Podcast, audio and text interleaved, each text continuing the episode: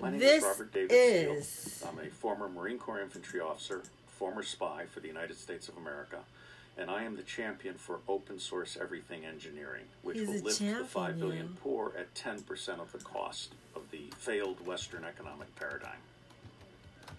Yeah, I've heard that. I've had some students who lived in Argentina for a while, and people in Argentina think it's true. They've seen them. It's a well-known, established idea. But the reason I brought up the book about Vietnam is because they were using the blueprints to figure out how to create the police states, and they've been doing it in other countries, and now they're doing it to us here. Yes, that's a very good point. In fact, you know, Cynthia McKinney joined me with #unrig until our program was destroyed by white cops abusing their power, sticking nightsticks up the ass of a black man. That's all happening in American airports today to kids. Okay. What? Well, so I've had Indian reservation and people who are Indian chiefs and stuff, and they're saying the same thing about the Indian communities, that the chips are being tested on them before they roll it out to the mass. I agree. I agree completely. There is some really deep, sick, pathologically dysfunctional stuff going on. I would say the federal government is easily 50% waste and 20% secret pathological underground bases, biochemical experimentation, 5G, geoengineering, restricted energy, like free energy. We could all have free energy right now. We could all be having unlimited desalinated water across the Middle East and North Africa. So the next president, I think, beyond Trump has my loyalty right now, but he's not connecting with the 99%, and he's not championing 9/11 truth. And that is, for me, going to be the litmus test as to whether Trump can get elected in 2020. If he does not come out in favor of 9/11 truth in September, I don't think he can win in 2020, but I also don't think a Democrat can win. I think it will be an independent cross-party ticket with a coalition cabinet and a bet to the people. It's the enemy of the people. It is a completely controlled, watered-down piece of garbage. I've been thinking about a couple of things. One of them is a Chautauqua. A what? That was the old educational caravan, a Chautauqua. A Chautauqua caravan is a caravan, and we have 9 nations in the United States. So I'm thinking in terms of 9 buses, 9 different buses that travel all over their region from town to town. And each bus is carrying 6 really interesting people, 3 of them from the region, 3 of them from outside. And then we have the ability to bring in Skype, stadium level, broadcast levels, things. And I basically want to outdo Trump, okay? What? And this could be combined with Trump. If Trump wanted to, this could be a warm-up act for him. This could be something that could be played for an hour in every stadium before the president comes on, because what we need to do is re-educate America. The other thing about the 200 million Truth Channel is we're perfecting now one-page memos and 3-minute videos. And we're seeing that it's working.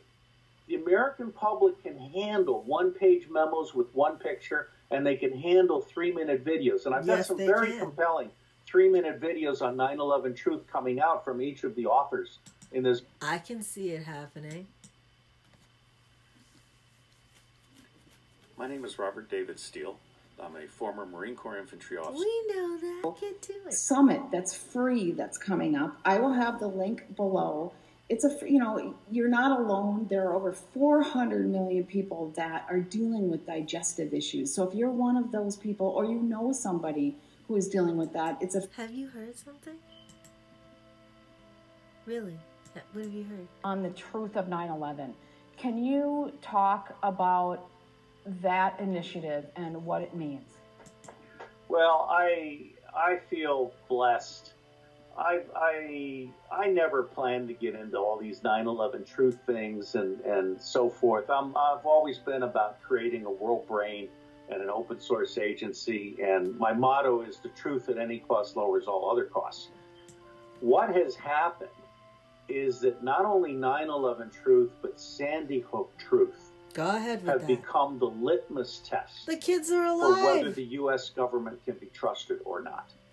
And I believe that 9/11 truth and Sandy Hook truth are going to make or break the U.S. political system in the 2018 cycle, probably, and the 2020 cycle, certainly.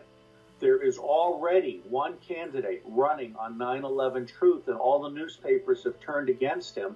And the newspaper is now starting to receive letters to the editor from serious people saying, hey, you don't know what you're talking about. Now, in this volume that I put together, when they lie like exactly that, where the idea originated, it was probably my idea. When they lie like that, they should lose their credibility. Like, seriously, we need to hold these people accountable, America. It's just not going to happen if we don't. Here we go. Let's get into this. Contrived. Yeah. So he could obviously be doing a lot more with his position in terms of reaching the people and building up the movement. You know, you mentioned Truth Channel, and I'd love to see that fireside chat kind of style and going to the people. Yeah. On the other hand, there is QAnon, and it's obviously, you know, if you follow the narrative, it's kind of that on a much more niche kind of way. Micro scale. Yeah, my vote for QAnon is Mike Flynn. And four other people that are party with him. I don't know that for a fact, but it reeks of Mike Flynn's fingerprints. And it's been a spectacular success. I mean, I don't follow QAnon mostly because I don't have time for riddles and I'm doing my own thing. But I love watching Jordan Sather unpack him.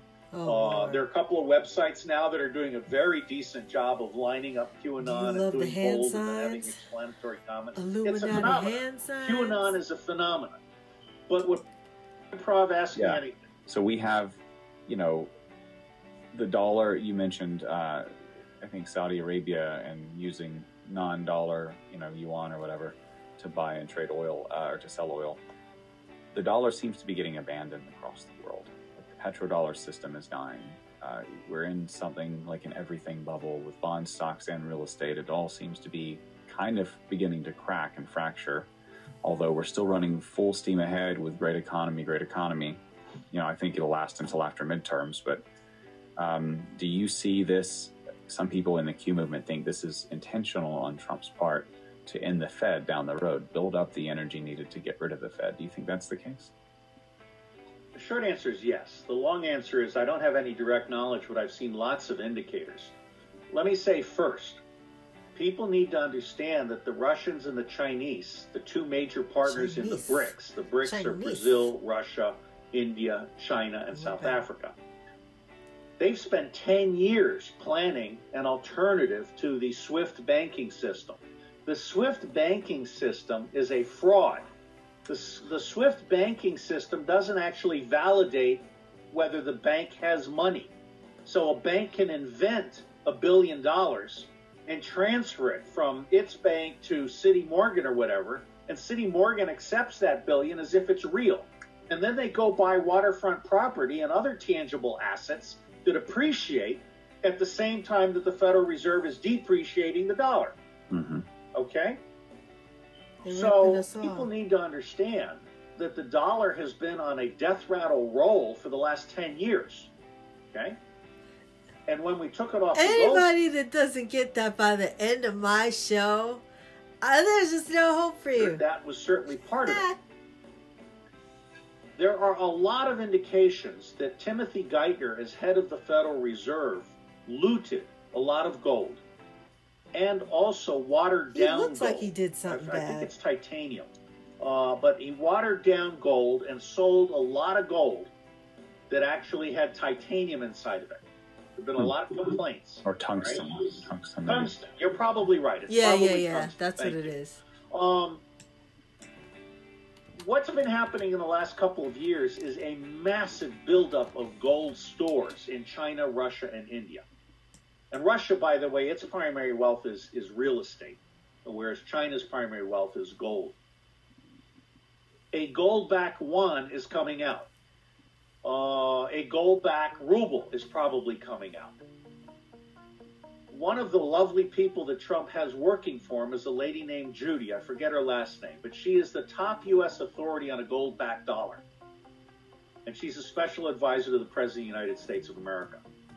I believe that Trump is going to come out with either a gold or a precious metals-backed dollar, which is why I think silver is going to jump up. Oh, yeah. And I'm not a financial advisor, and I'm nobody, and I'm homeless and carless and don't have any stocks, so don't listen to me for what you do with your money. I live to think. I think Trump is going to come out with a gold-backed dollar. I think Trump is going to appoint all of the directors of the Federal Reserve that he's capable of appointing.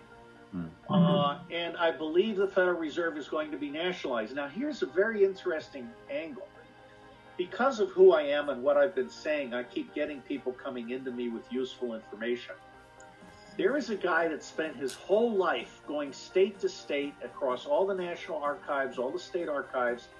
He believes that neither the 16th Amendment on income tax nor the 17th Amendment on senators being elected by the public rather than appointed by the states, neither one was properly ratified.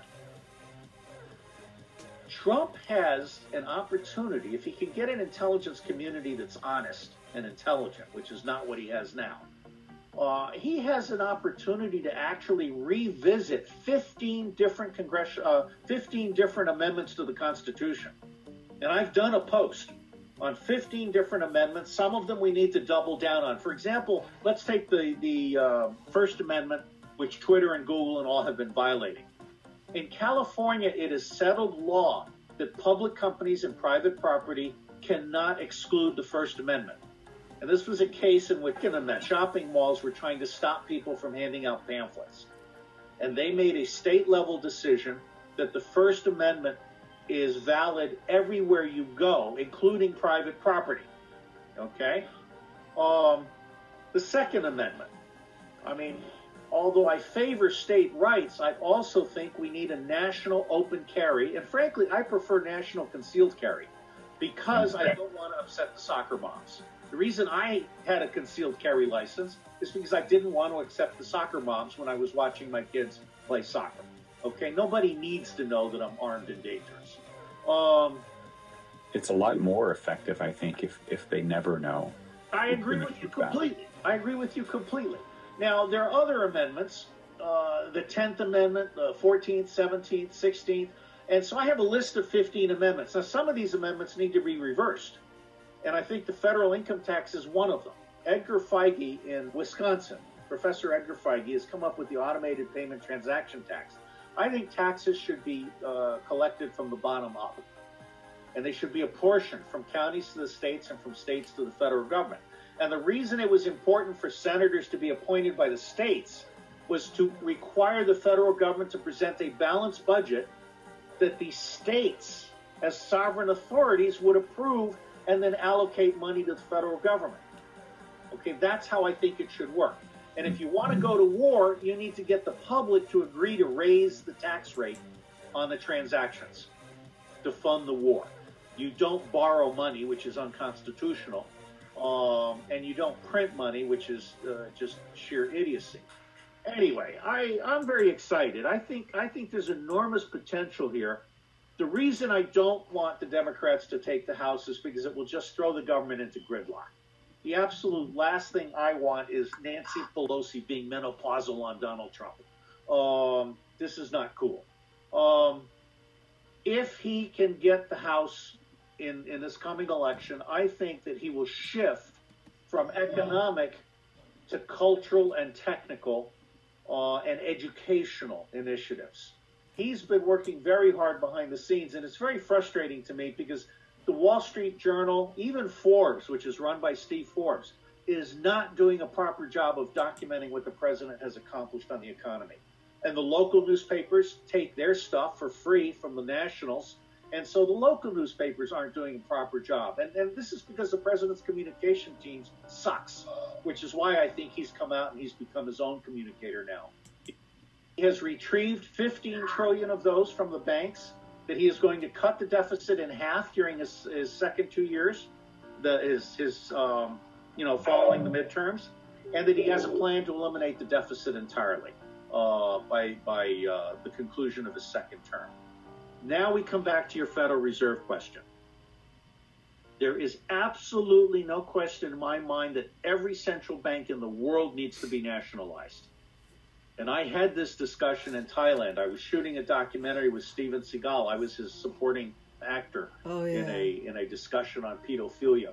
And the Thai leadership found out I was there, and they ran me past a whole bunch of generals and retired prime ministers and so forth.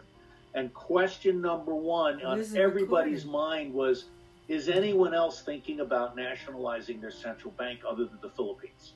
Okay, so I tried to say yes, and ASEAN, which is a very powerful group, ASEAN should come to a decision and nationalize every central bank across ASEAN, the Asia and South Pacific or whatever. Okay, so I think that's something he can do, and he should announce that he's going to nationalize the Federal Reserve. I think it needs to be done. It absolutely needs to be done. I mentioned the Black Panthers. They're political prisoners. I'm friends with some black leaders. Dr. Randy Short and Dr. Cynthia McKinney are two of them. Look at that. And if you want to get to the black male voter, you can do two things. You can pardon all the Black Panthers, including the ones that died in prison. Pardon them posthumously. And appoint Herman Cain in charge of the Federal Bureau of Prisons. I bet they couldn't say Trump was racist if he did that. If you did that, they couldn't say crap. Remember I said it. To reduce the prison population by 50%. Free the slaves! By 2024. Okay? And when you do that, you take all the money that you're spending on prisons and you give it to the prisoners who are released. I like it. A soft landing. Yeah. It needs someone of Herman Cain's capability to be CEO, okay? You're basically migrating people. I mean, Michael Bloomberg was spending $75 million a year. I may have already mentioned this, or it was in our pre-intro. Bloom was spending $75 million a year to redline black districts, put black people in jail for smoking recreational marijuana so he could then upscale the black districts into elite condos for white people. Wow, okay? Bloomberg. That's unacceptable. He told on you. You got over. You dated Diana Ross, and we thought you were all right. As soon as they stopped the cigarettes, I was like, oh, this Bloomberg's all right. Then you had the news, and then you had like telling people how much fat they were getting in the shakes and stuff. But no, we didn't know what you're doing to black people. Unrig, I've mentioned. I would convene the leaders of the Green, Libertarian, and other parties who have run for presidential and Senate positions, and I would have a public announcement on the lawn of the White House and say, all of you, I'm going to give you a fair shot. I am committing. If you will give me the House of Representatives in November, I am committing. And the time to do it, to make an announcement like that, Trump, and snatch their scalps. I mean, take the wigs, take their full frontals, take them all out, make all their teeth fall out. The time to do a power move like that is right before the midterms. Every Republican, even McDonald, whatever his name is, even he'll be with it. He's like, oh yeah, damn, that's a good idea. Why didn't I think of that? If you let those black people out, which you know you're gonna do, they're gonna do it anyway, from what I hear. You do let those Black Panthers out right before the election. Say, oh, you know, here's I pledged to the black community. I told you guys I wasn't a racist. All of them lied on me. This is what I'm gonna do. If you do that, you will snatch every scalp. Maxine Walter will be running around like a chicken without a head. If you do it, I'm telling you, do it. Try it. Remember, I'm the one that said something. You should do it. You should do it. I'm telling you, it'd be so good. The Election Reform Act in 2019 in time for Congress to get back into evidence-based governance and end the two-party tyranny. That's the music. Do it, Trump. Free the black people. Free the blacks. Let the blacks out. Then that's how you're going to get the rest of America. That's how you're going to get that other percent that you're worried about. You know how you don't want it to just seem like one half of America? Once you get the blacks, you'll get everybody else, and everybody will be against globalization, because once black people understand what globalization is, how it impacts our community, how it's going to enslave everybody the way we've already been enslaved. This globalization is the new white slavery for white people. White people, wake up, because you're going to be black if the new world order comes in. Y'all better wake it up. Trump, you can snatch it back right before the elections. It's a ballsy move to do that and no one be suspecting it that fast right before the elections. I don't know how much time it would take for black people to wake up. You got a couple of days, but think about it. That's right. They can't open source everything engineering, which is the Nobel Prize. Open source everything engineering is Dr. We can do this. I can see demonstrated. Costs 10% of what it costs when you have the legal and financial straitjacket of Western engineering, okay? I'm also friends with Chuck Spenny, and Chuck has pointed out to me that the Department of Defense contracting and engineering process, which is government spec cost plus, has basically destroyed engineering. It used to be that a great engineer was also a hacker. A hacker is essentially someone who can get something done with fewer lines of code. Okay, so it's the whole ephemeralism that Buckminster Fuller talked about. How do I get this done with minimalist resources? How do I cut pieces out of the process? That's what I'm about. We need a national Manhattan Project to close all of our bases overseas, cut our military in half while keeping it just as strong, but based at home. And we need to beat swords that profit the 1% into plowshares that profit the 99%. Oh, yeah. And we would start with a nationwide water desalination and water decontamination program. It's all about the water. It uses solar and other renewable energies to refill the aquifers and guarantee that no American and no plant in America will go thirsty in the next 100 years. Yo, if you guys knew what was in our water, you wouldn't drink it. All right. That would be some popular things. He agrees. I'd like to see him adopt them, but... I don't know what he's going to do. I know he's going to make some announcements. Listen, he's going to do something, and that's up there. I'm telling you, the black people are the key. I was the one who said it. Don't get amnesia. Don't tell me you got a walk-in situation going on. Because I told you about Kanye. And they finally found Kanye 20 years later. I'm telling you, do get a coalition with the black people. Let Candace get on a mountain and make a speech. Whatever it is that you need to do. Use your surrogates, Trump. You really do need mental.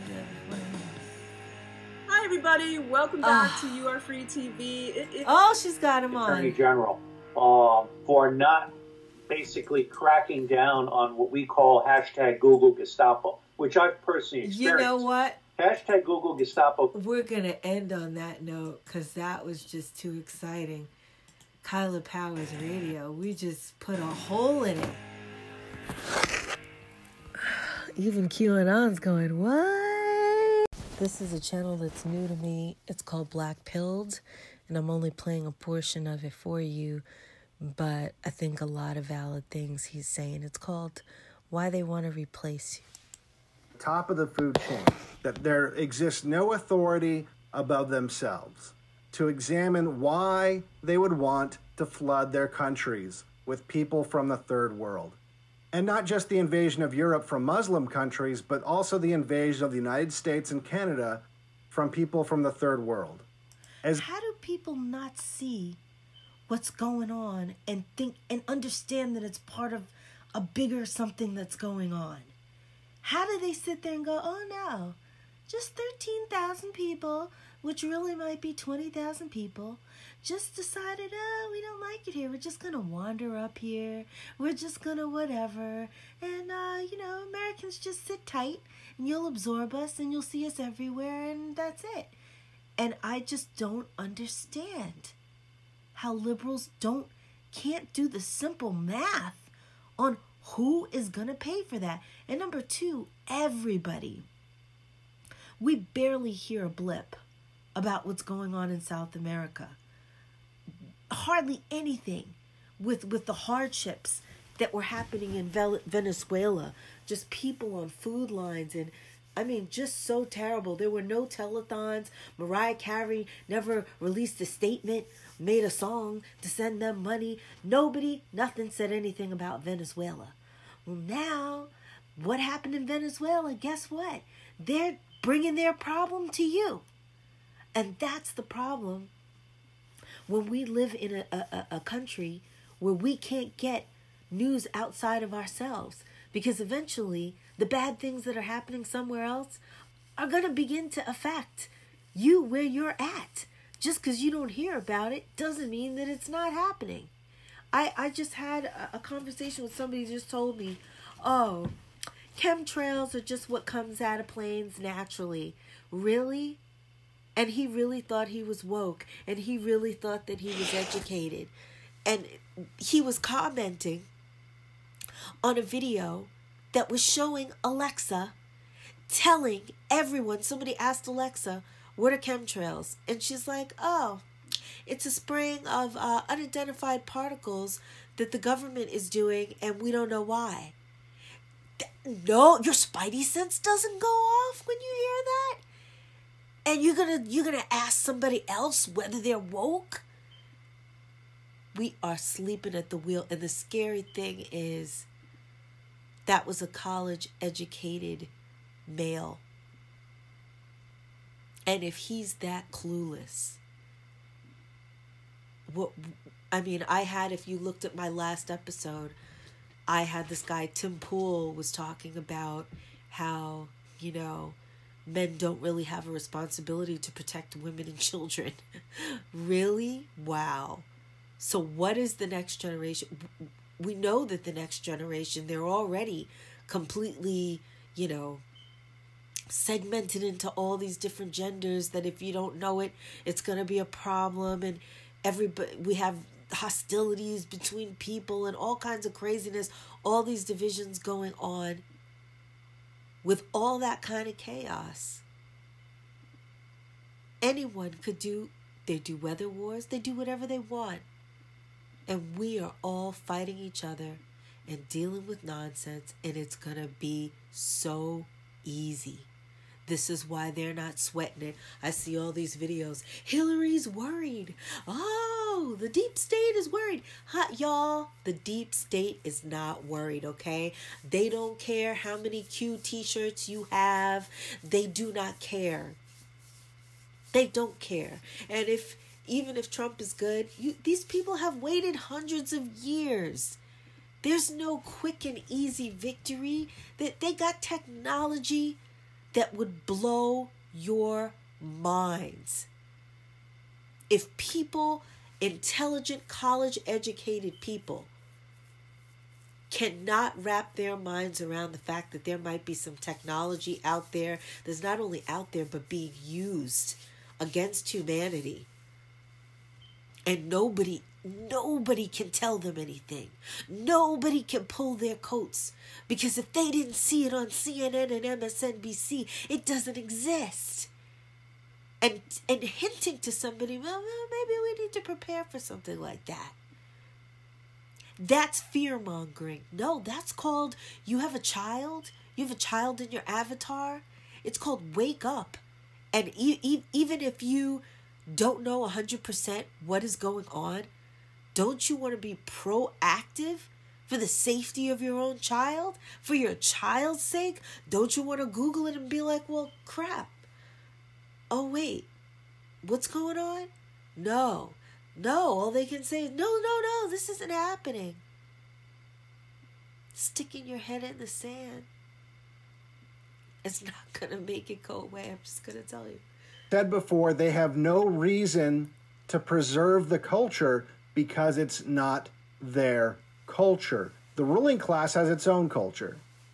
The rulers in America live largely the same way that the rulers of third world The Americans that are here, the melting pot that is already here in America, we got people can't even get along. You're going to bring in that many people that speak another language, that don't speak it that well. Do you know what kind of... It's going to be Babel, people. Babel. Countries live. You might even say that rulers of other countries live better, like in Saudi Arabia or even African countries. These dictators live better lives and have less trouble from the populations they're controlling than those of the ruling class in Western countries. And now we're getting somewhere. Now imagine you are the ruler of a people that do have a strong moral code.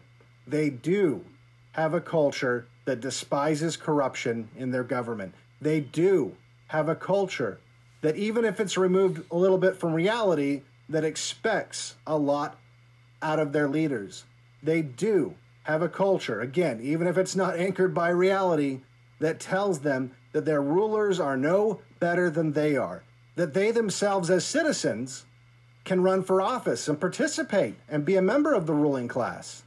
They have a culture of gun ownership. Should the ruling class make the mistake of pushing the people too far too fast, they have a culture that tells them in these times they must violently remove the tyrannical ruling class. Many of these people, these citizens of the West, they still believe in universal values and in God. They believe there's an authority higher than the ruling class. And to the consternation of the ruling class, it also so happens that these people are the same people typically that hold on to their right to bear arms. To make matters worse, they have higher IQs on average than the people in the countries in the Third World. This makes them harder to deceive, harder to keep in captivity, and harder to control. The citizens of the Western countries, in short, are historically the hardest people to oppress and rule over. So understanding all this, put yourself into the shoes of one of these members of the ruling class. What are some things you could do to improve your lifestyle? Imagine that you see these rulers of other nations and the way they live. Wouldn't you want your country to be more like theirs? Wouldn't you want to have the same freedoms that they enjoy? Wouldn't you want to secure your power as they have? The math is pretty simple. If you want to increase your power, you want to increase your wealth, you want to augment your lifestyle to more closely resemble the lifestyle of these rulers, you simply need to alter the population of your country to more closely resemble the populations of these more oppressive governments. And that is exactly what they are doing. Now, we've talked about some of these things that make the citizens of the Western countries difficult to manage, but there are several things that actually make them easy to control as well. These religious gun owners are often very sympathetic to people who have the misfortune of living under these other, more oppressive regimes. They have a natural inclination to want to help these people. The ruling class simply has to exploit these feelings of compassion and tell the public that this isn't about replacing them. No. It's about helping those less fortunate. You see, another attribute of these otherwise difficult to manage citizens is their humility. They are loath to take pride or even credit for the accomplishments of their people. They judge everyone individually, which can be problematic at times for the ruling class, but it can be easily exploited when it comes to their demographic replacement plans. It's easy to convince these humble, sympathetic citizens that their culture, and certainly not their genetics, have nothing to do with their success, that there is something special about the government, the state, the ruling class, or the geography that explains their prosperity. And by withholding access to this government and superior land, they are keeping their ill-gained treasure from the impoverished people around the world. You see, sociopaths, both in the micro and in the macro, are experts at using what is good about people against themselves. They play on your empathy and use it as a weakness because they see it as a weakness. That's what makes them sociopaths in the first place. They don't care about your standard of living or how much you will be forced to sacrifice it to improve the standard of living of the population they wish to have replace you, because you're not really sacrificing your lifestyle to improve the lifestyle of these less fortunate people. You're sacrificing your birthright and the future of your children so that the ruling class can improve not just their lifestyle, but also their access to power. I know this is difficult for many people to hear. Unlike the ruling class, the average person doesn't think in terms of populations because the largest number of people they have to manage are the members of their family or maybe even just a few employees. The ruling class knows this. They exploit this about people. They exploit the people that are charitable in their personal lives, people that are charitable in the micro, the people that are so eager and willing to give the poor the shirt off their back, they fail to see the consequence of this charitable act when it's applied on a massive scale. They're so convinced that there's nothing special about them, that all their prosperity is simply a consequence of being born within a certain border with a certain government, that they believe that the people within those borders are interchangeable, that the success of their countries was simply random, that they were one of the lucky ones, born in this magical, prosperous land. And they think this because for decades upon decades, the ruling class has been chipping away at the pride that these citizens have in their accomplishments or in their ancestors, all the while browbeating them with all of the negative aspects of their history. And they have eroded the culture so much, they are dangerously close to getting what they always wanted. They've created a situation where the culture and the people who value freedom and have these universal values will be easy to replace because we're rapidly approaching the time when there is no culture or people left to preserve. For Black Pilled, I'm Devin Stack. That was so well said. And the fact that there are people that get up every day and they go to work and they pride themselves on their little job when they don't understand that so many jobs are going to just be totally replaced by robots coming soon.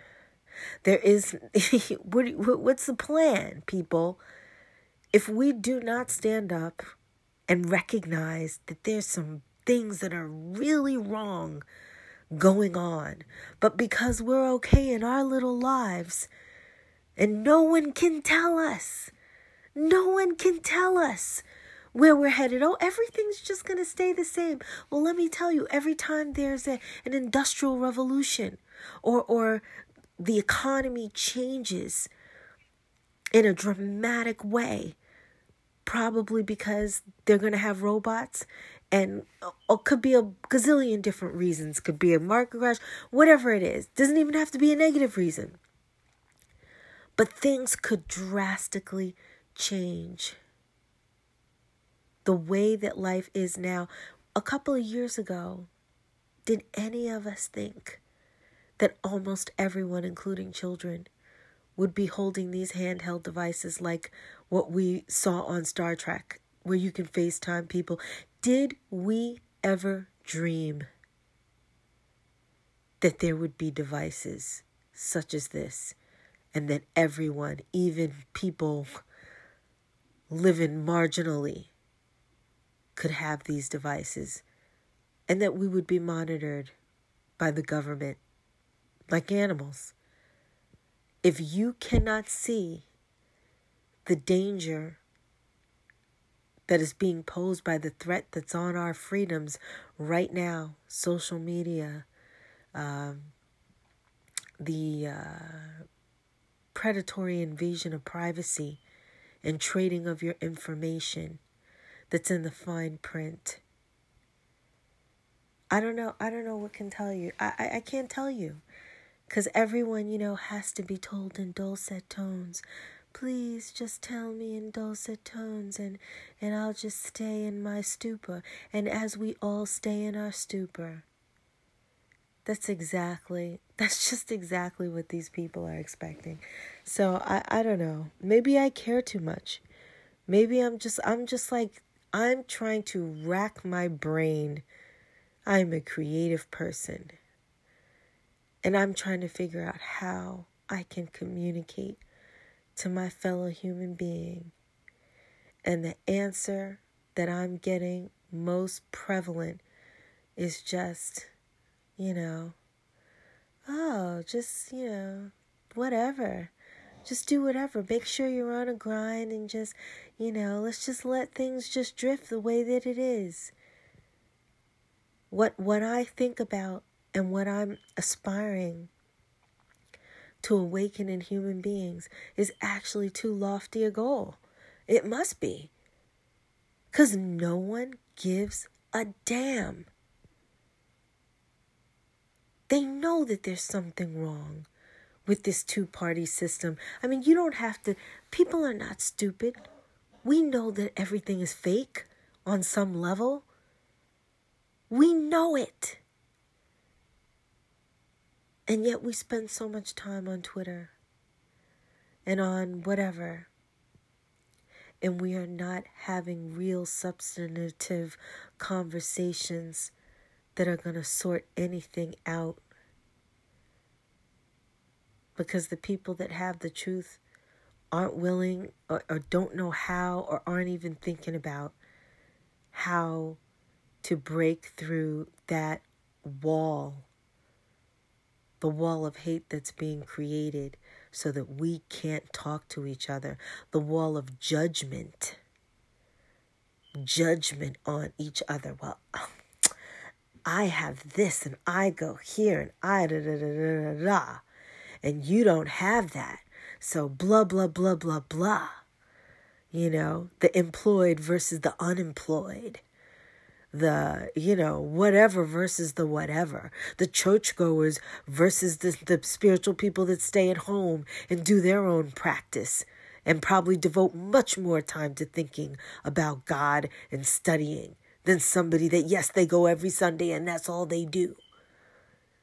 It's, we're all doing this, and I'm pulling your coat,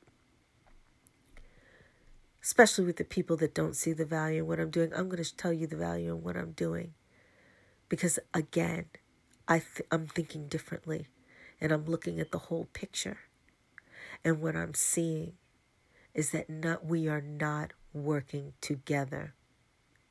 We are all, yes, now we've all started to do research. We have channels. We report on it. People share. That's great. La, la, la. We're not talking about beyond hoping that the elections go in favor of the party that we voted for.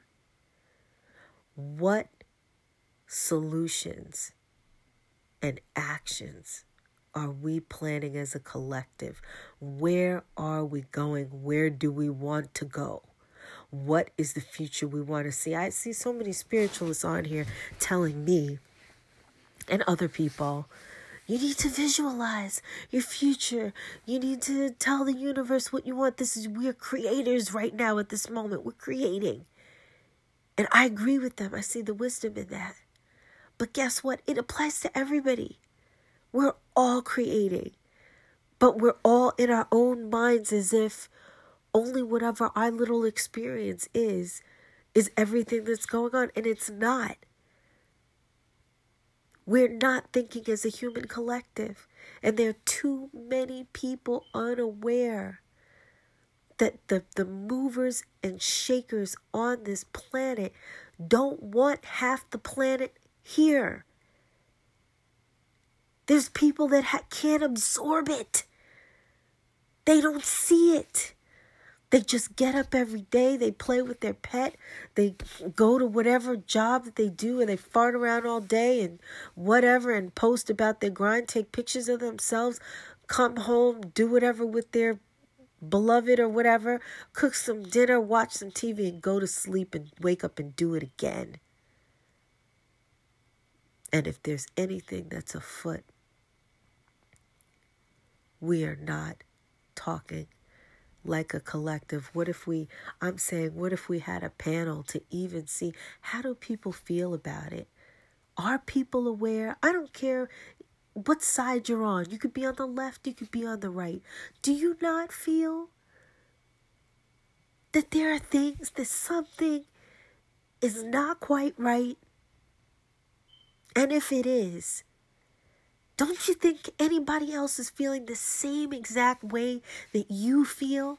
Okay, so we all feel that. Spidey sense is going off everywhere in a lot of people. But are we having thoughtful, real thoughtful conversations about it? I haven't heard, other than the people, let's say conservatives, where we hear somebody like Candace or whoever, somebody go off on somebody and we got in all our points and we were totally right and that person looks like a moron because whatever they were talking about was not valid anyway. Okay, what did we really win? Because that person is just closed off. They didn't listen to anything that you said. They didn't accept anything that you said. And they'll go away just still thinking that this is all about Trump. This is about our country. He's one person. Each of us, what we think and feel is really important. I erased a segment on my show because it was just too divisive. I was listening in on this interviewer that tried to go to an LGBT event. And students were complaining that they wanted people to get their pronouns right and blah, blah, blah, blah, blah. And I don't even know what the situation was. But the interviewer could not even ask a question because people were so hostile. And I'll tell you that does a disservice to us trying to have a dialogue and getting people to understand our identity or whatever it is that we feel needs to be expressed. If you want people to be able to do that, you know, I don't know. I don't know if I, maybe they feel how I feel sometimes, where I feel like, wow, I've contributed and done so much and I see a lot of theft going on, and yet people want me to accept their bullying and their whatever their identity, whatever their beliefs about me are. If I don't believe it and agree with it, then I'm hostile or I'm bad or I'm full of myself or whatever because I don't agree with them putting me down. I wonder if that's how those trans students felt. I don't know. I didn't feel that when I looked at the interviewer, I don't feel that she was putting them down. She just simply asked a question. She simply asked a question, but it's almost like, I'm sorry, my nose is stopped up, so my words are distorted. But whatever side you're on, whatever your cause is that you're vocal about, we're not getting anywhere. We are not getting anywhere. Even if we have made friends in our group and we know we're right, everybody feels that they're right. But if we don't start talking about real things, whoever it is that's against humanity. I mean, people want to fight over who or what is against humanity. Well, it can't be aliens. It can't be, well, you believe in reptilians or you believe in big-headed hominids. Who cares what it is? We know that something is out here eating people. We know that there are human beings or human beings that have been taken over or whatever the deal is. I don't even need to know specifically what, maybe they're related to Vlad the Impaler. I don't know. And they all live in a castle like, you know, 1,000 immigrants in a house. Well, there's a bunch of vampires all living in a house. you know, having interviews or whatever. I don't know. But I know that human blood is being found in wine and baby fetus parts in the fast food. And no one is talking about it on your television. And I don't care if you're on the left or you're on the right. Do you want to get the human version of Mad Cow, which I think is called Kuru? We don't want that. But nobody can talk about it. We got nano in the food. This means a particle, a size that can permeate the cell membrane. It can just bypass. It's not like it's just going to go out of your body and not be processed. This is bypassing cells, and it's going into the food. We have these labels on foods that tell us a list of what's in it, but they're not telling us how much nanites are in it and what those nanites are programmed to do. Alexa told you there's chemtrails in the air, and nobody's telling you what that's for. Alexa's not telling you what that's for. And she says our government is doing it. Alexa is telling you, or Siri, or whoever the heck, which girl it is telling you that this is happening. Isn't it a topic that both sides can agree on? The public health, that's why I keep going back to it. I'm still seeing patriots and truthers that I don't think are shills. All they can talk about is who kissed Trump's butt today, or is Julian free, or whatever Julian's doing. The public health. I'm talking about the food that you're eating. I'm talking about what you're eating and drinking every day. This water that some people that have sensitive skin and systems are severely affected by. How is that not number one? How are we turning on the TV and we're hearing about all this entertainment industry? Or it's either entertainment industry, or it's who hates Trump today, or who in Trump's administration has got to go. There's nothing else. On a human level, no other conversations that need to be had for our society. If you were an alien and you were watching TV, you would just think the mentality is like pubescent. If you just watched our news and how the adults on these shows act and the stupidity with which the stuff that they say, and when I say it's stupid, I'm saying there are many, when we just listen to whoever is writing the copy of these people in their ear, listen to what they're saying, the way that it is written is so obviously not impartial at all, not objective at all. It's pure opinion. And maybe they get away with it because it's cable news. I don't know. But the public, if you care about this country and you care about lives, we have to set our own agenda. We have to stop the fake news media. There's only so much that President Trump can do. There's only so much a Q drop can do. We have to have a plan. If you're going to do hashtags, if you're going to do boycotts, it has to be organized. Nothing is organized. Nothing is organized, but they're organized. I'm just putting it out there. I'm just looking at the scorecard.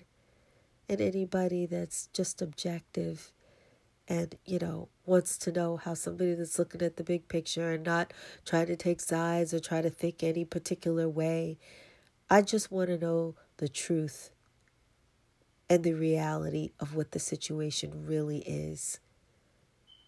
No sugarcoating. What is it really? Where are we at? Because if we don't take a real red pill, and we don't know where we're really at, then we can't even begin to fix anything because we half the people can't even admit that something is wrong. Anyway, I just do my piece. And if no one finds value in it, then that's your business. But I think that there's some people out there that feel the same way I do. And I'm trying to speak to them, and I'm trying to reach out to them. You can find me on social media if you want to have a dialogue, anyone. Kyla Powers Radio.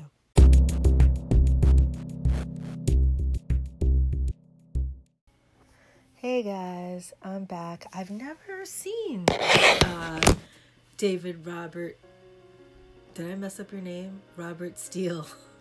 David Steele. There we go. I've never heard your channel. I've always seen you on other channels, but he's going to just break down a connection between Trump and the Rothschilds. I never knew that there was one. Let's find out what it is. I don't know. Well, he won accidentally. And there were some of us that speculated that prior to the election, he had been given a promise of $20 billion from Lynn Rothschild, Lady Lynn Rothschild, who's a babe from New Jersey. And because every time he looked like he was going to win, he did something that seemed almost intended to pull him back from winning. And then he won accidentally.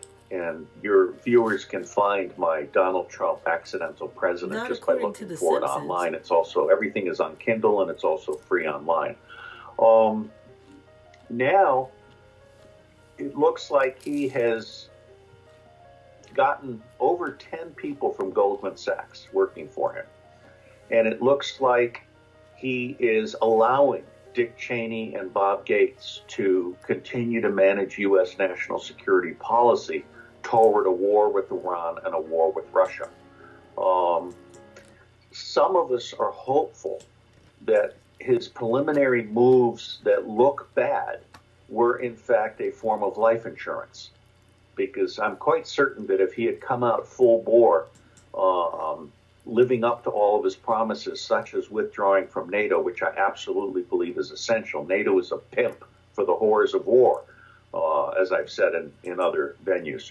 What Donald Trump has not done is actually thought deeply about an Electoral Reform Act. My memorandum for the president, which he has read, I'm told, has been read by 1 million people.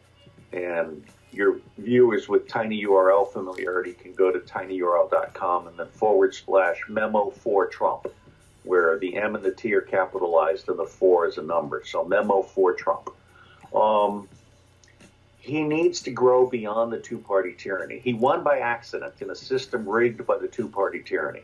Now he has a remarkable opportunity to restore democracy, the republic in the United States.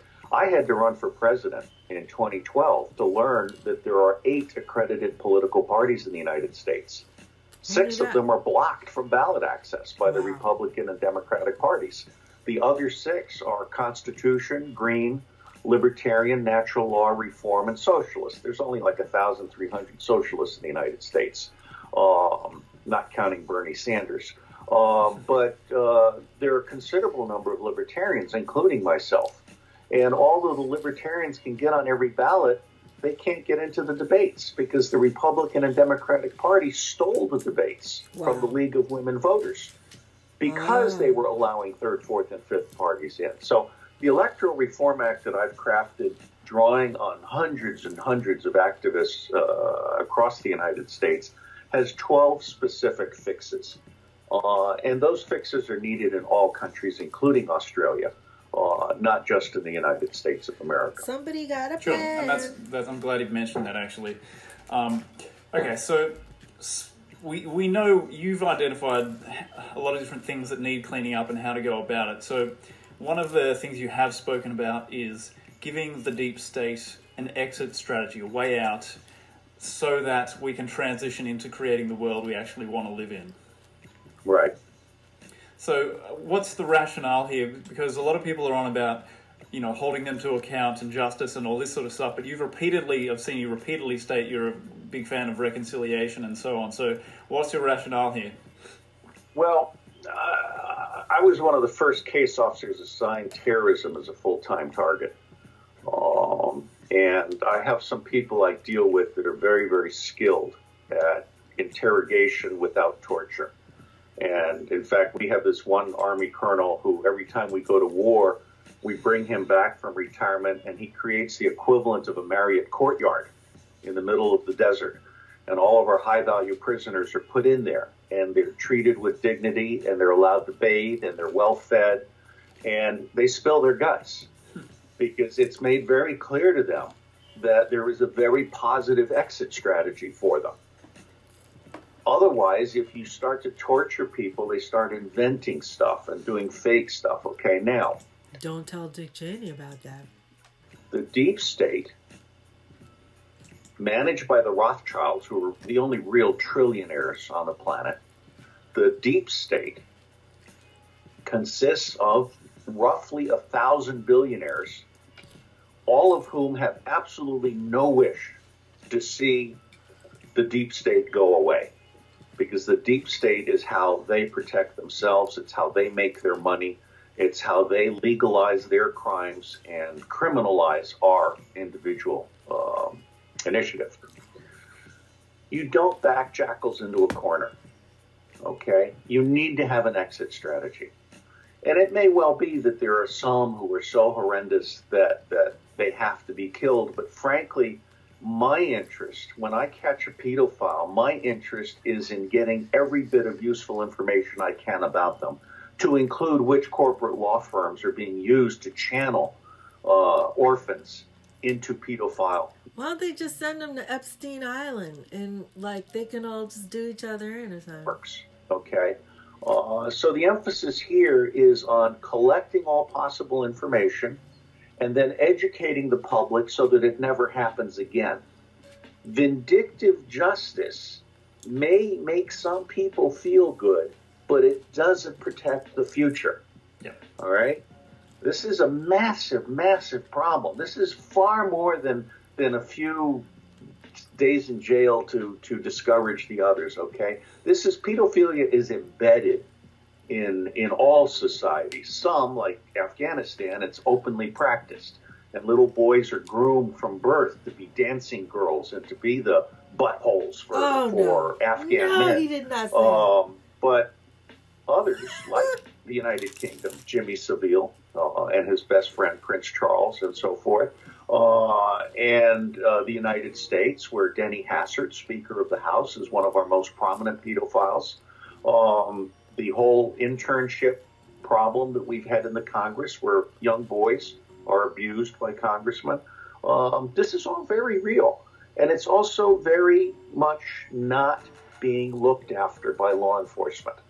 In the United States of America, I can't speak to Australia, but in the United States of America, we have 18,000 police jurisdictions, every single one of which will not touch a pedophilia case. They just won't do it. That's a staggering number. I know people who would listen to that and go, that's no way. It's not possible. It can't be happening. Look, the last really big pedophilia scandal we had was the Franklin scandal in Nebraska. And that one was just so obvious that they had to do something about it. In Virginia, on Halloween, I'm told that 5 times the number of children are kidnapped on Halloween night in Virginia than everywhere else in the country.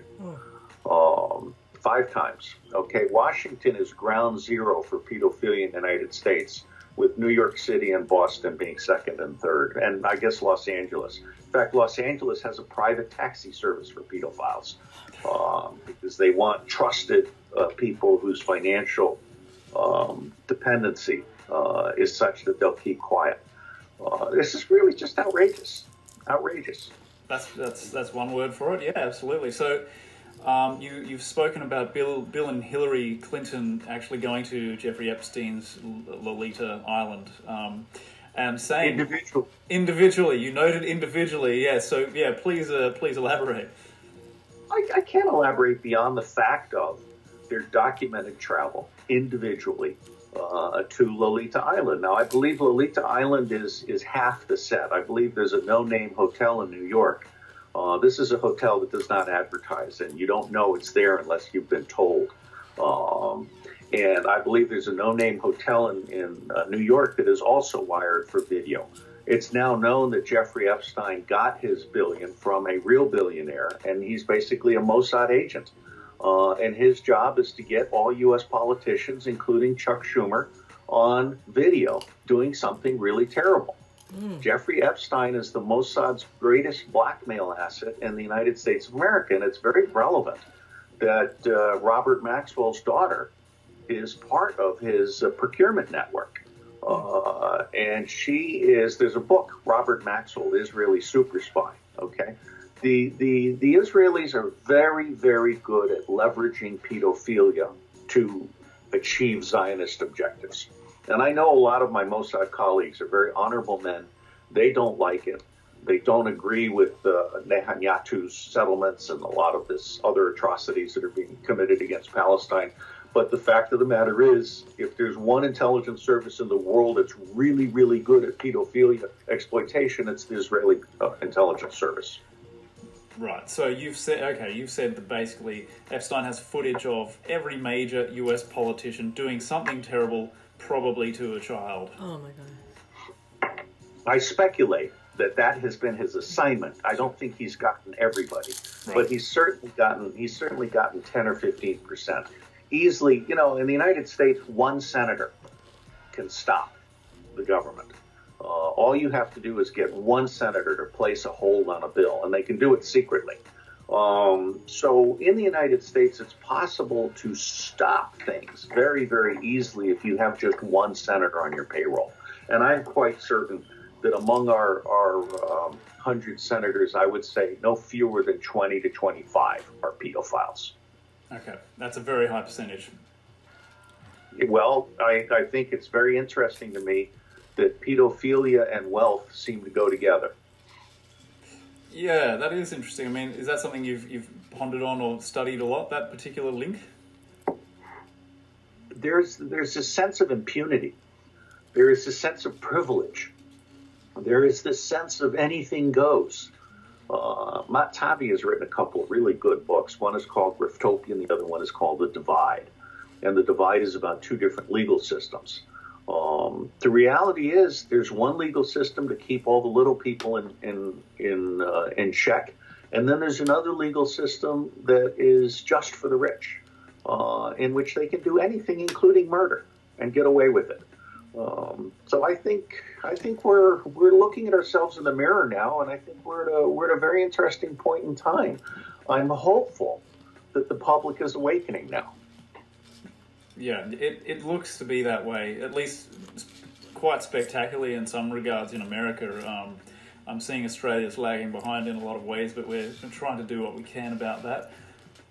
So we've got about, what, more than 1,500 pedophile arrests now since Trump took office?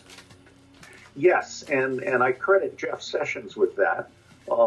I also believe that James Comey is salvageable. He's an honorable, intelligent man, and he's in for a longer term. And so I'd like to hope that the FBI will eventually get a grip. His own people are in a state of revolt because the Clintons have been a crime family ever since they were in Arkansas. And CIA turned Arkansas into a landing platform for drugs and guns and other illicit smuggling activities. I think that Trump did this in part to achieve pressure on the pedophiles that lead the Democratic and Republican parties. I wish he had done the Electoral Reform Act first, but he's probably much smarter than I am. And maybe he needed to do this pedophilia assault kind of as a warning notice. And then hopefully he'll come back now and do electoral reform. And by the way, electoral reform frees all of the existing incumbent members from their dependency on banking and corporate money. There are 42 billionaires that own the two parties in the United States of America. In fact, just today I posted a post that reads, U.S. oligarchy, fascists on the left, fascists on the right, no difference. And then the subtitle is How Donald Trump Can Take Down the Deep State in 90 Days. Okay, I know how to take down the deep state, but I'm having trouble getting a meeting with Donald Trump. Yeah, I can imagine that's challenging at the best of times. So there are also several major Democrat figures you've noted who are on notice for potential arrest. Who else? I don't have names. And I really do believe in due process of law. What concerns me right now is that Trump has no grand strategy. He doesn't have a strategy. His strategy is all the equipment to get through the week. Yeah. I think he can do so much better. I completely agree with you that Trump is the first president since John F. Kennedy that has not been anointed by the deep state. He scares them. But he doesn't have all the equipment that he needs to defeat the deep state. And when I say defeat, I mean in a truth and reconciliation mode. It is not my wish to do a scorched earth teardown of the deep state. I just want them to get out of the way and let us create peace and prosperity for everybody on the planet. You know, I mean, these refugees are army. Stop eating people. The United States is the greatest purveyor of violence on the planet. And we need to get all of our bases overseas should be closed. And I do want to mention, I believe that we have 1,000 military bases all over the world so that CIA can smuggle guns, 1,000 points of light, drugs, cash, and small children. Okay? We need to close all of those bases, and we need to respect the sovereignty of every country that we deal with. We need to bring our military home and spend 10 years rebuilding our military, but keep it at home. Be able to deliver it anywhere we need to in a week's time, but keep it at home. And for Australia, you know, one of the things I'd love to see Australia do is create some open source innovation centers that it shares with Indonesia, because the fastest way to solve your illegal immigrant problem is to create prosperity where they are. And not have them try to come to Australia. And you've got a lot of desert area. I'm really impressed by the stuff that's going on outside Perth, Sunnyside Farms and whatnot. They're using solar energy to desalinate seawater. And they've created an aquaponics industry. Ooh. That is truly impressive. I anticipate the day coming when Australia is lush green in every corner using seawater. I actually calculated how many plants it would take to keep sea level. It's rising 3 millimeters every year. So it's something like 367 plants. It's a lot. But Australia should have water desalination plants every 25 miles around its circumference. And these should all be pumping desalinated clean water into the interior of Australia. Mm. And you will gradually see vibrant villages building up, kind of going in toward the center, okay? And when you get to Alice Springs, just tear it down, sow salt into the earth, and leave that as a memory of American intelligence thrown out of the country. Yeah, you mentioned Alice Springs in your email. So, I mean, what can you tell us about what's been going on there? Because that's relatively new to me. I mean, I know that America, Mossad, CIA has been busy, but tell us about Alice Springs. Now, James Bamford has written a number of books in which Alice Springs is featured. It turns out that Alice Springs is a natural receiving station for atmospheric communication signals. And it may be that Alice Springs is no longer needed, because in today's digital environment, NSA has put backdoors into everything, including Intel chips. Okay. So I don't know where Alice Springs is today, but what I do know is it's time to shut down the secret intelligence community. It's time to create an open source intelligence community, and it's time to put the public back into power. And you do that with open source intelligence, and you create prosperity with open source engineering. What does the open source intelligence actually look like on a sort of ground level, functionality-wise? Well, one of the problems that I've had is that CIA has managed to castrate the open source intelligence business. They've limited it to social media monitoring and reading newspapers. OSINT is actually about being able to harness the distributed intelligence of every human being. So I'll give you a very specific example, which has appeared in one other tape, but for your viewers. The U.S. Southern Command was not happy with CIA's reporting on the Nicaraguan economy because they don't care about Nicaragua, and they certainly don't care about economies. And so they asked Booz Allen if they would do a report on the Nicaraguan economy, and Booz Allen said, sure, no problem. It'll take $250,000, and it'll take a year of time, which is roughly $250K buys one man year, okay, which can be compressed by having multiple people work for several months. And that was more money than they had. So they turned to me, they said, what can you do? And I said, well, how about, this was a Friday, I said, how about $250 and I'll have a 4-page report for you on Monday. And they said, you're insane, you can't do that. And I said, oh, yes, I can. The guy who used to be the governor of the Bank of Nicaragua just retired. He's living in Minnesota and I have his email. And so he said, oh. So I sent the guy an email. I had met him at a conference, an academic conference, a couple of weeks before, just by sheer coincidence. I sent him an email. I said, I'm going to FedEx you a check, and this is what I want. And he did it. It took him 4 hours. It's the best report they ever had. That's open source intelligence, okay? And you can do that on anything. You can do that on poverty at the district level. You can do that on infectious diseases. I mean, one of the problems we have today is that the government lies a lot.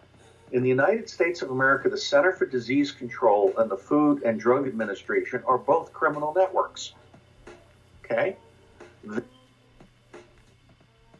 thank you, Sherry. I'm glad to be with you. Ask me anything.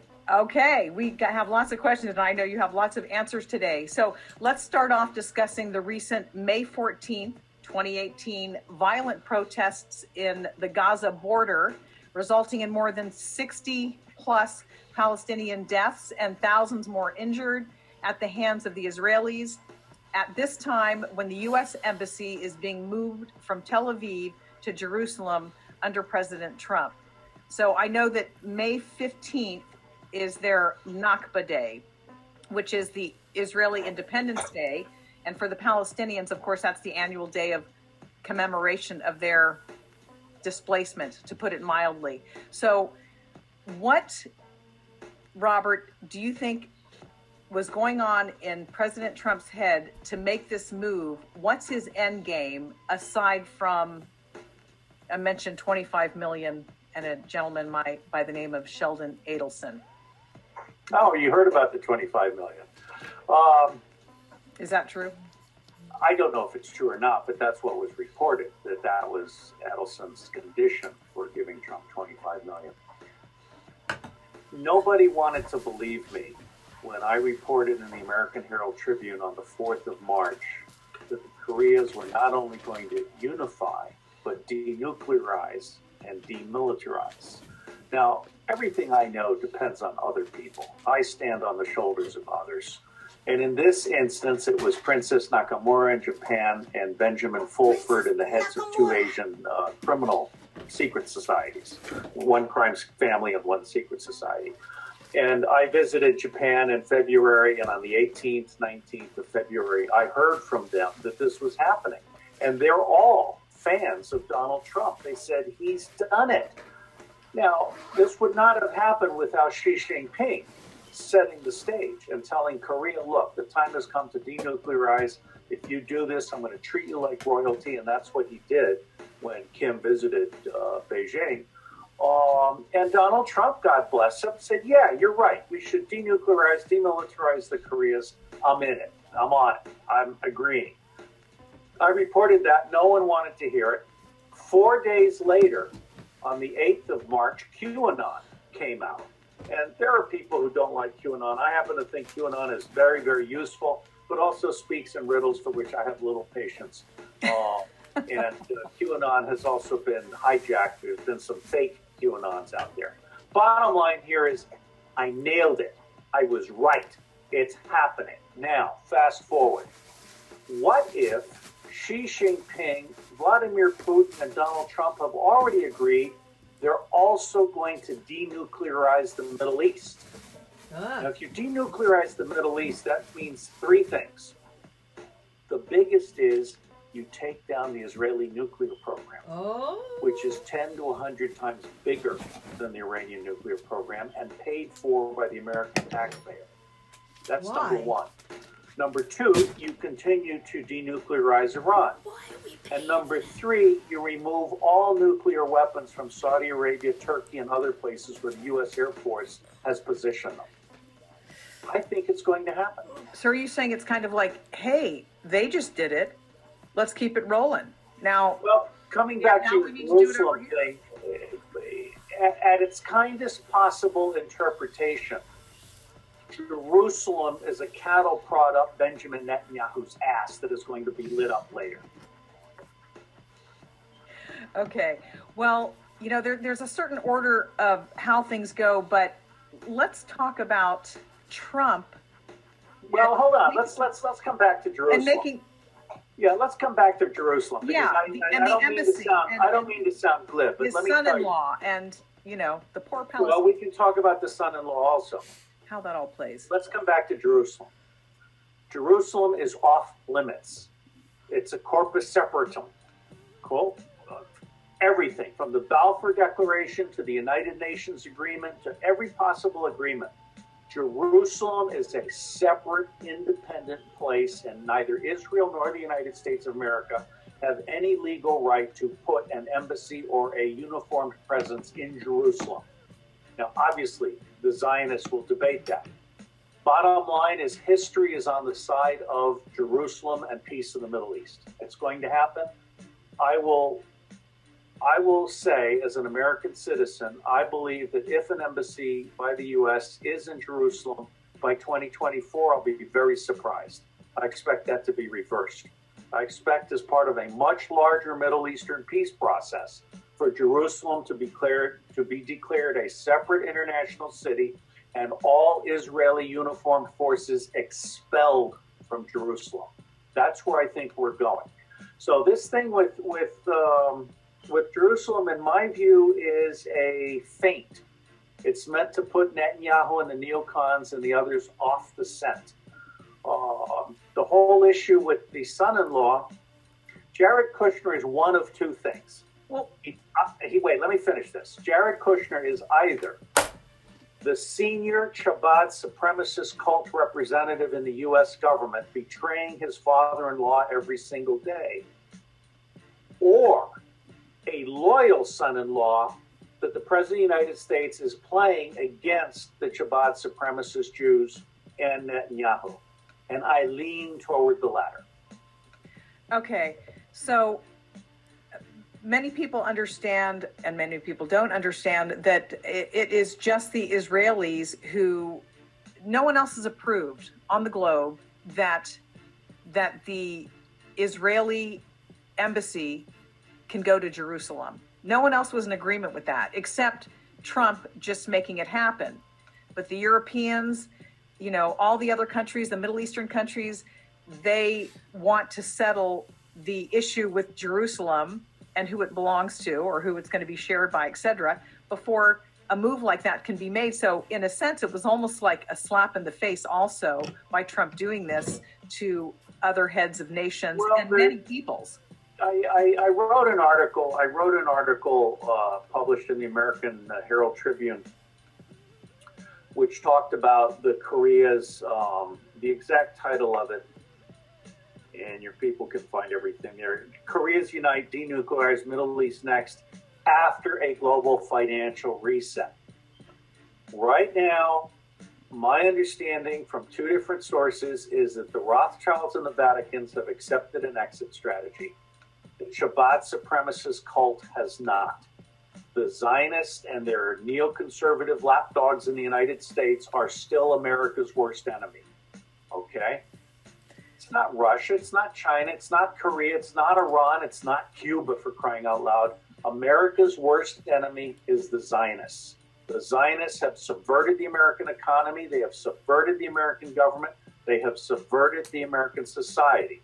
And there is no confusion in anyone's mind that I know of. Zionists bad, Jews good. They're not the same thing.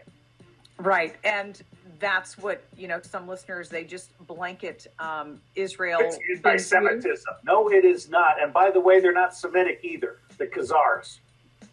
Okay. They come out of Eastern Europe. They were never uprooted from Israel. That is all part of a massive Zionist myth. Okay, so good point. So we're making a big difference here between the Zionists and the Jews, okay? Now, you said just a moment ago, Robert, that Trump is doing this, you believe, to throw off the scent, to throw people off track. Now, I can guess what you mean by that, what track, but can you embellish a little bit on that comment? I'd be glad to. And in fact, again, I really emphasize I stand on the shoulders of others. I'm a guy that reads and listens a lot. I know there are people out there that think I talk too much or whatever, but, you know, it's I am who I am. You're a walking encyclopedia. Well, there's no one else that's reviewed 2,500 books in 98 categories and been a spy and all these other wonderful things in my life. But we recently published at Phi Beta Iota, we've just published today a Sorsha Fall thing from our lead European contributor, Berto Youngman. And I encourage people to go to Phi Beta Iota.net and read that. And also read the three major links from yesterday, which included Dave Janda with Greg Hunter on the Iran nuclear deal. I saw Michael Sala doing a very fine job channeling QAnon. And then Benjamin Fulford on Donald Trump's secret Iran plan, which is very, very clever. Let me boil it down to a nutshell. The Iranian program is not as real or as dangerous as the Israelis would have us believe. Benjamin Netanyahu is a world-class serial liar. He's also a criminal. He should die in jail after being properly indicted and investigated and so forth. The Iranian deal apparently came about in part because of a multi-billion-dollar bribe that Barack Obama paid in cash, a good portion of which stuck to the fingers of Barack Obama, Hillary Clinton, Angela Merkel, and two French presidents, including Macron, who I expect to be indicted for treason very soon in France. I expect the French president to be run out of office in the very near future. But the guy is, by the way, a Satanist. And any proper international tribunal looking into pedophilia would have the president of France today right in its sights. Okay, this is not a, this is a very sick man from what I can see. So bottom line here is that what Trump has done is he set the stage for a much larger Middle Eastern peace deal. Now let me point out that there are, apart from the need to denuclearize Israel and to terminate all U.S. financial support for Saudi Arabia and Israel, there are seven big things that have to be discussed if we are to achieve peace in the Middle East. Number one is peace between the Sunnis and the Shiites. Now, this NSA dump that Trump did to the Saudis allowed the Wahhabis, allowed the Saudi rulers to clean out the princes that were trading in guns, drugs, gold, cash, and small children. And it allowed the Saudi leadership to put the Wahhabis back in a small box. Now, we still have Yemen and Somalia. Those are crimes against humanity. They need to stop. So peace between the Sunnis and the Shiites is number one. Number two is the role of Jerusalem and perhaps Mecca as international cities. Number three is the restoration of Palestine. And let me just say that never in history have we had a book this good. This is the absolute Bible on Zionist atrocities against the Palestinians. This book documents the five big lies and the three big thefts of Israel against the Palestinians. This book would stand up in a court of law. Any court of law reading this book would push the Israelis back into the sea. Okay, now I don't want to go that far. I think they should be allowed to keep Tel Aviv and a small portion of the territory around Tel Aviv. But by and large, I think history is going to restore Palestine to the Palestinians. Gandhi has said it before. Palestine is to the Palestinians as France is to the French. It's over. Zionism is over. The Palestinians are coming home. Can I just say something? And this whole Zionist myth. You know I'm going to say something. The real Jerusalem where the original Jews came from is in South Africa, people.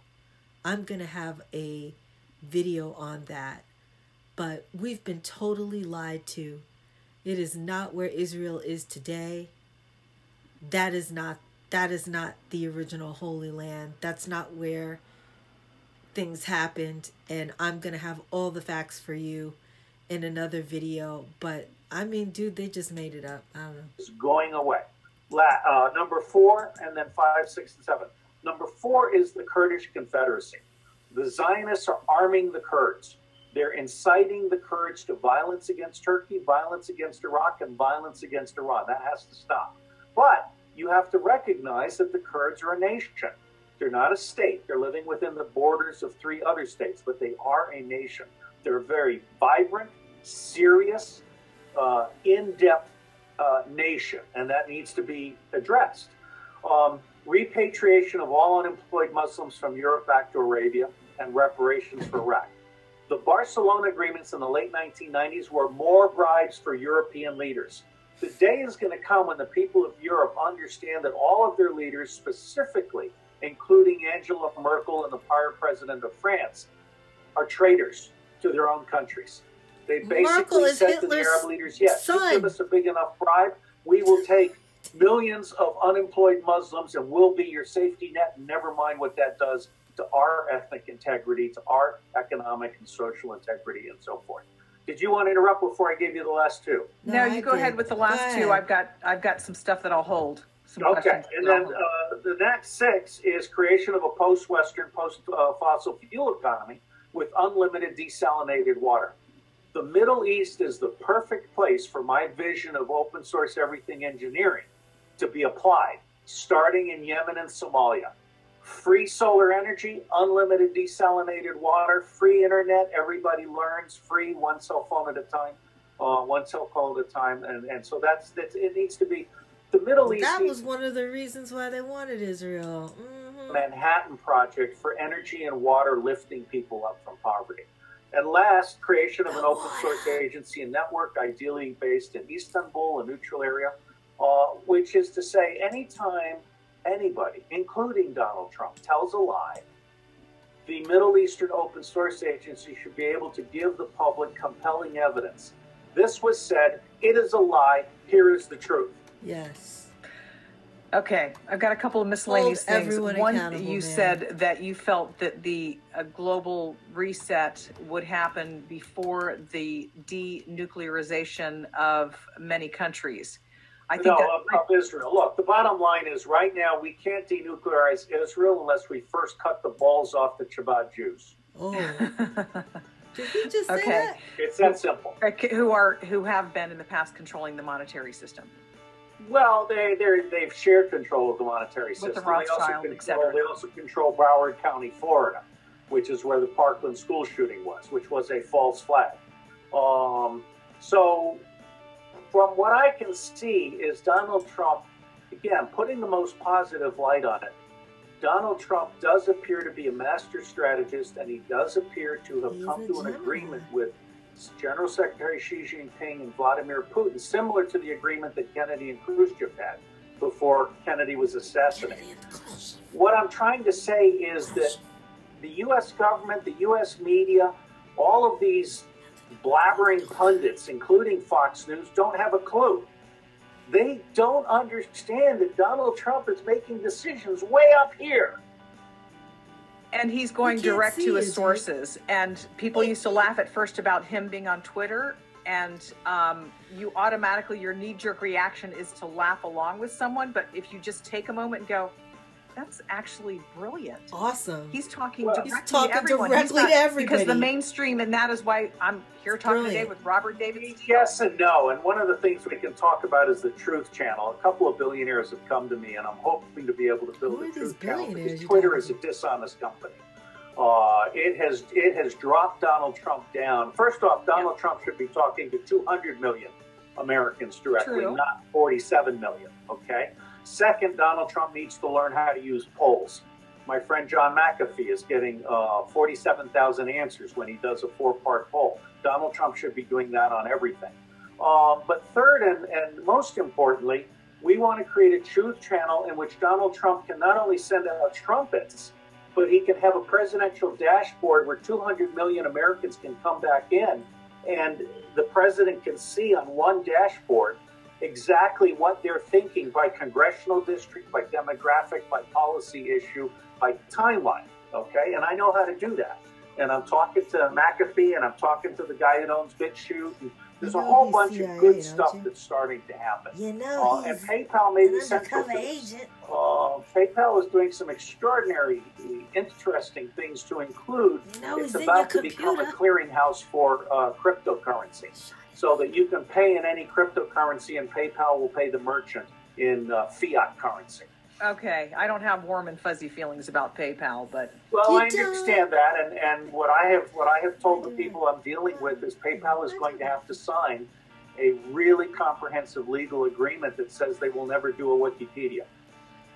Okay, so and by the way, I'm sorry, if PayPal does not agree to that, then OpenID and some other things will just migrate somewhere else. We don't need PayPal, but I'm trying to be effective in 2018.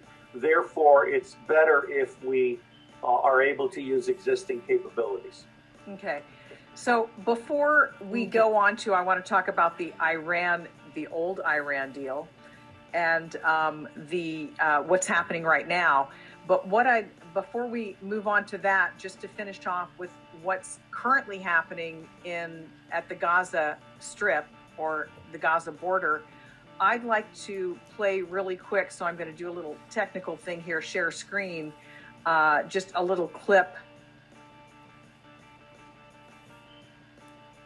Oh, she's not going to play it. And that's it for the moment. We'll be back.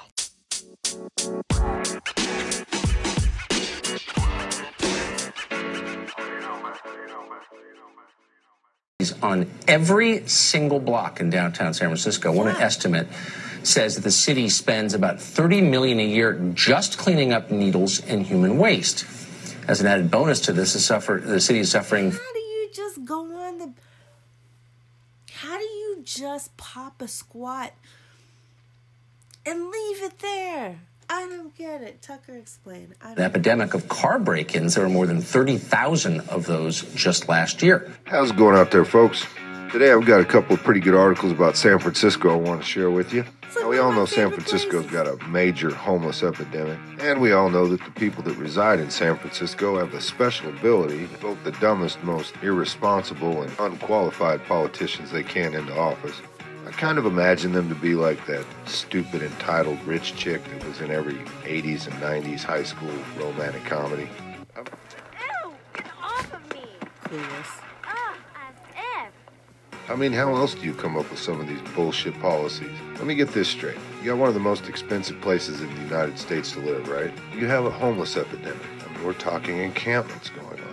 So you basically bless them to live on the streets downtown, around some of your most popular attractions and highest revenue grossing businesses in the area. That in itself is dumb enough, but no, that's not even close to what the hell is really going on. No. Since we have a heroin epidemic, what we're going to do to fix the problem is we're going to hand out over 6 million syringes per year. And because they might feel uncomfortable shooting their heroin in public or in their tents or abandoned cars or wherever the fuck they're living in, we're going to designate safe spaces throughout the city for them to shoot this heroin. I promise we will be entertaining the safe spaces a little bit later on. Now, the first article I'm going to go over comes from Zero Hedge. It's titled, Terrified San Francisco Tourists Shocked by Aggressive Vagrants, Discarded Needles, and Dead Bodies.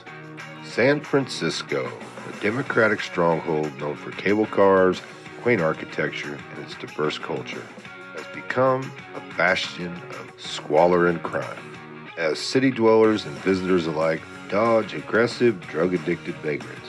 And it's beginning to scare the tourists. No, you're kidding. For instance, an Australian couple visiting the city were shocked by what they saw after deciding to walk back to their hotel one night. Is this normal, or am I in a bad part of town? Just walked past numerous homeless off their faces, screaming and running all over the sidewalk near Twitter headquarters. Then a murder scene. Wife is scared to leave the hotel now, reads a Wednesday post by a Reddit user. When another Redditor said, put on your big boy pants. Scared to leave the hotel, question mark? Dialzi replied, "It was my wife that was scared.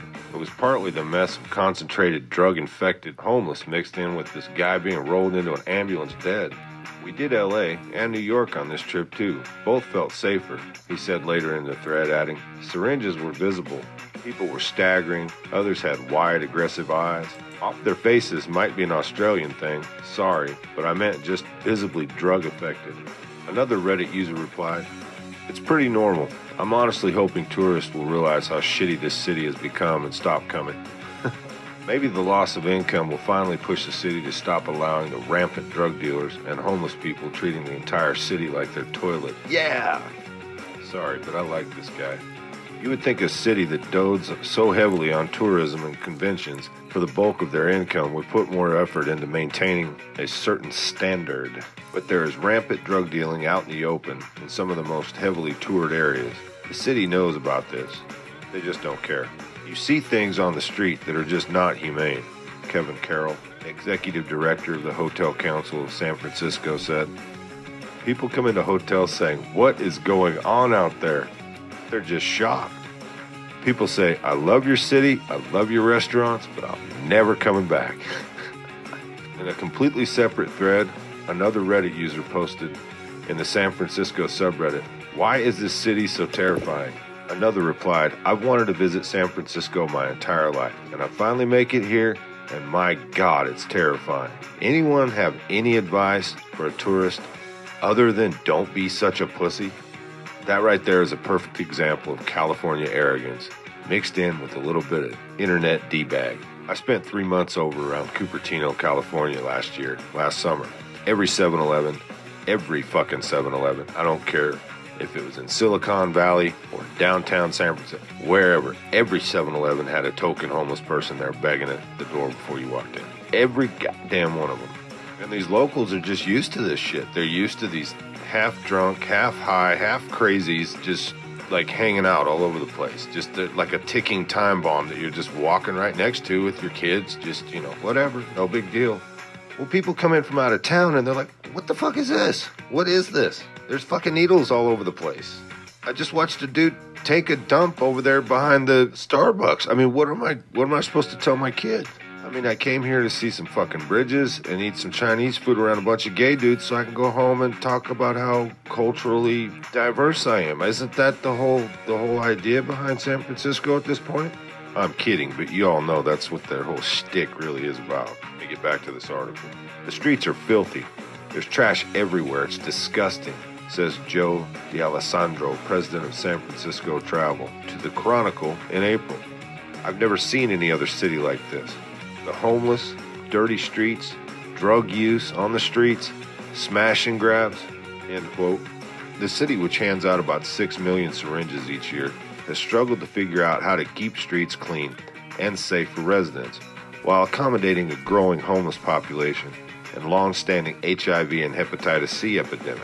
There are roughly 16,000 residents in San Francisco with HIV and 13,000 with Hep C.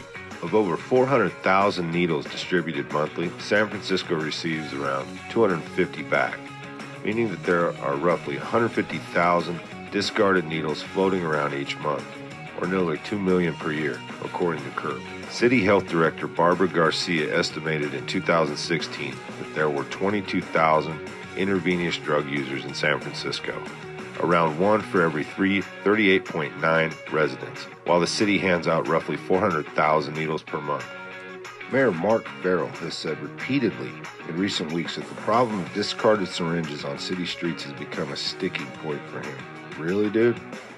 And the city promised millions of dollars to curb the problem of hazardous waste on sidewalks and streets. Meanwhile, the San Francisco Chronicle chimed in Wednesday with an uncomfortable observation. Most of the needles littering streets in downtown neighborhoods came by way of the city itself as part of the Department of Public Health's 25-year-old needle exchange program. Isn't that ironic? On another note, while certainly nowhere near the top of the list, crime is also a problem in San Francisco, which is higher than 92.7% of the United States, according to citydata.com. All right, moving on. I'm going to switch things up here and go with an article from the Mercury News. Now, folks, typically, I wouldn't use this material in a Johnny on the job located on a Tijuana construction site. But after earlier pointing out the level of denial or complacence these people show constantly, this article fits right in. Titled, San Francisco Poop Map, Real Thing or a Rumor? Of all the claims made by San Francisco detractors, possibly the most puzzling to people who actually live in the Bay Area is the poop map. Now keep in mind after reading that first sentence there, San Francisco is third in the state for highest population of homeless. They're sixth in the country. No one with an ounce of common sense running through their bloodstream in the Bay Area is puzzled whatsoever by a poop map, or a syringe map, or a homeless meth lab map, or any other kind of map that's got anything to do with homeless. I struggle, but I move on. The city now offers poop maps so they can avoid surprises, contends one online commenter on a recent story at this website about people moving out of San Francisco. Excellent writing there, bro. Yet one could canvass the likely distribution points, the airport, BART station, Pier 39, and failed to come up with such a document. Is it real? I hate to keep stopping, but just can't help myself. I guarantee if you went to the airport, BART station, or Pier 39, you're gonna run into some fucking feces.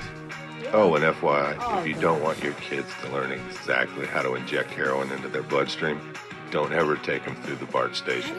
In November of 2014, web developer Jennifer Wong won a Hack Week contest at her job with Human Wasteland, an interactive map that plotted locations of feces reported to San Francisco street cleaners.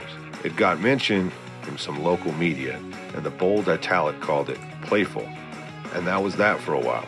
But around the end of 2016, it started getting coverage of a different sort, as politically conservative media used it in condemnation of San Francisco. RedState.com called the map an overwhelming indication of California's approach to homelessness and lawlessness.